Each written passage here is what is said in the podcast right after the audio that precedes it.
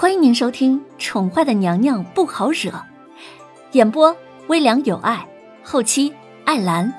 欢迎您订阅收听。第435集。娘娘该准备了。耳边传来了宫女恭敬的提醒声音，让林渊微蹙的眉头松了开来。她站起身来，放下了手中的梳子，在宫女的服侍之下，林渊穿上了只有在立后大典才穿的朝服。根据齐国历律，后宫女子即便是皇后，若非是举国大典，是不能进殿的。但是那些历律好像从头到尾都不曾在她身上受用过。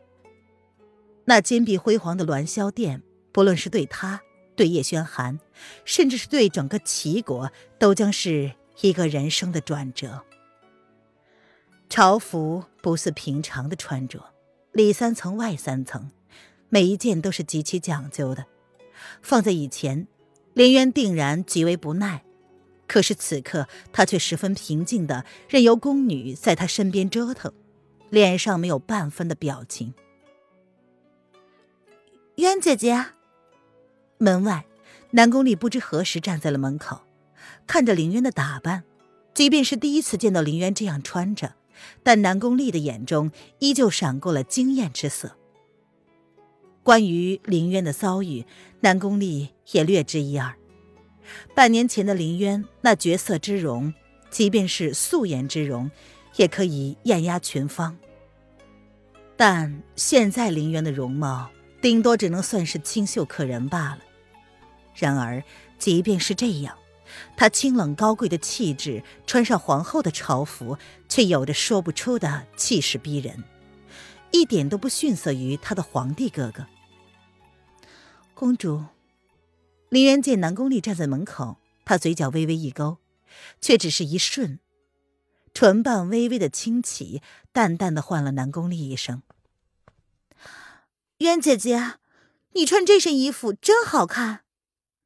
南宫丽知道林渊心事重重，她走近了林渊，看着一脸精致的她，由衷地说：是你皇兄让你来的。林渊却只是淡淡地笑了笑，心里知道是那个男人放心不下他一个人，特意让南宫丽前来查探的。他在担心什么呢？他应该知道自己绝对会跟他站在一起，不论他们即将面对什么，他都会站在他的身边，而不是身后。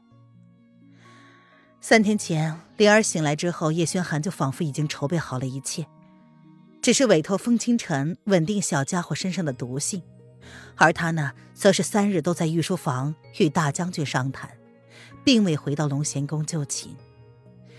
明明龙贤宫离御书房不过半刻钟就到了，但是林渊却是片刻抽不开身，两个人离得那么近，却是无法相见。这样的切身体会，倒是让林渊有些明白为何世上有那么多的痴男怨女。他不愿意去打扰叶轩寒，他也能定下了心思，既然男人在战斗的最前线，那么自己就是他的背后，绝不至于让他有后顾之忧。保护好自己，保护好灵儿相安无事，这就是自己能为她的男人所做到的。南宫丽摇了摇头，不是，就是我自己想来看看你。她笑着挽着林渊的手臂，来到梳妆台前，亲自将放在台上的一只金步摇替林渊插了上去。从不曾有后宫女子进驻过龙贤宫，却从此有了女子的梳妆台。皇帝哥哥这份深情，只怕任何女子都会动容吧。林渊闻言只是淡淡的扯了扯嘴角，那等会儿就陪着本宫一起上殿吧。他任由南宫丽替他摆弄发饰，没有点破他的谎言。若是没有那个男人的允许，南宫丽又怎么能靠近了这龙贤宫呢？姐姐放心，不论皇帝哥哥等下要做什么决定，丽儿都是支持你们的。南宫丽像是想给林渊定心丸一样，虽然不知道皇帝哥哥为什么突然这样做，但是他无条件的支持。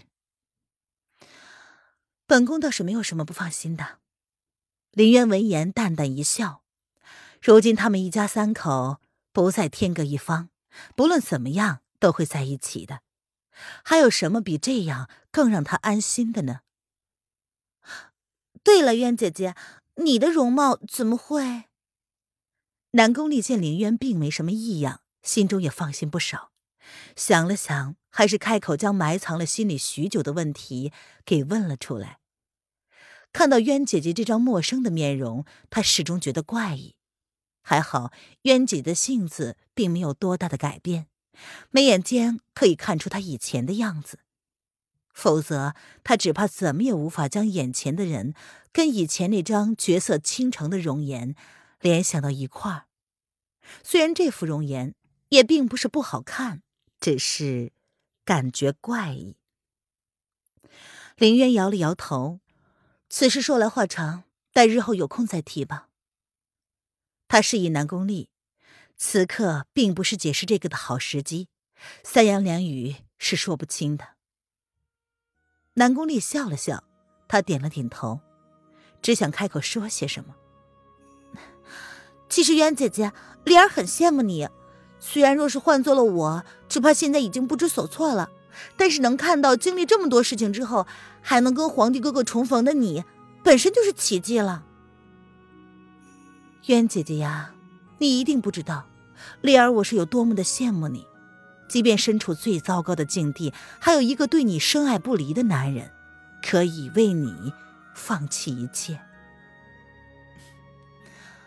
丽儿，林渊闻言眉头微微的蹙了起来，看了南宫丽脸上那些苦涩的表情，他心中一动，难道南宫丽跟风清晨这些天一直没有进展吗？皇后娘娘，叶公公让人来传话，皇上已经在大殿上等娘娘了。龙贤宫外，宫女的话打断了林渊欲要开口的话。也罢，一切过了今天，只希望能够雨过天晴。千年情劫嘛，若是有情，何惧天不明呢？准备妥当之后，南宫丽和凌渊一起出了龙贤宫。叶安早已经准备好了凤辇，等候在左右。凌渊走到凤辇前面，叶安恭敬地唤了一声皇后娘娘。娘娘，小太子很好，在七殿下手中照顾着，也在大殿内阁之中，您放心吧。叶安亲自扶着凌渊走向龙贤宫，见凌渊坐在凤辇之上，眉间有些阴云，自然明白他担忧什么，便开口轻声安抚。凌渊点了点头。一大早，风清晨便亲自到龙贤宫，将灵儿抱到了叶轩寒的身边。有他照顾着，林渊本该放心，但是这是非常时期，没有亲眼看着，又怎么能做到真正的放心呢？为人父母心，他总算切身体会了什么叫养儿方知母亲的担心。公主，这是您的轿子，奴才扶您进轿吧。叶安安抚好林渊之后，这才小步地走到南宫丽的面前，他语气恭敬地开口：“不用了，你去看着皇后吧。”南宫里听到伊安提到那个男人，原本还算尚可的心情顿时阴郁了一下。他勉强地朝伊安露出了一个笑容，随即便往自己的轿子走去。起轿。伊安默默地看着南宫里上了轿子之后，才示意下人抬轿。听众朋友，本集播讲完毕，请订阅专辑，下集精彩继续哦。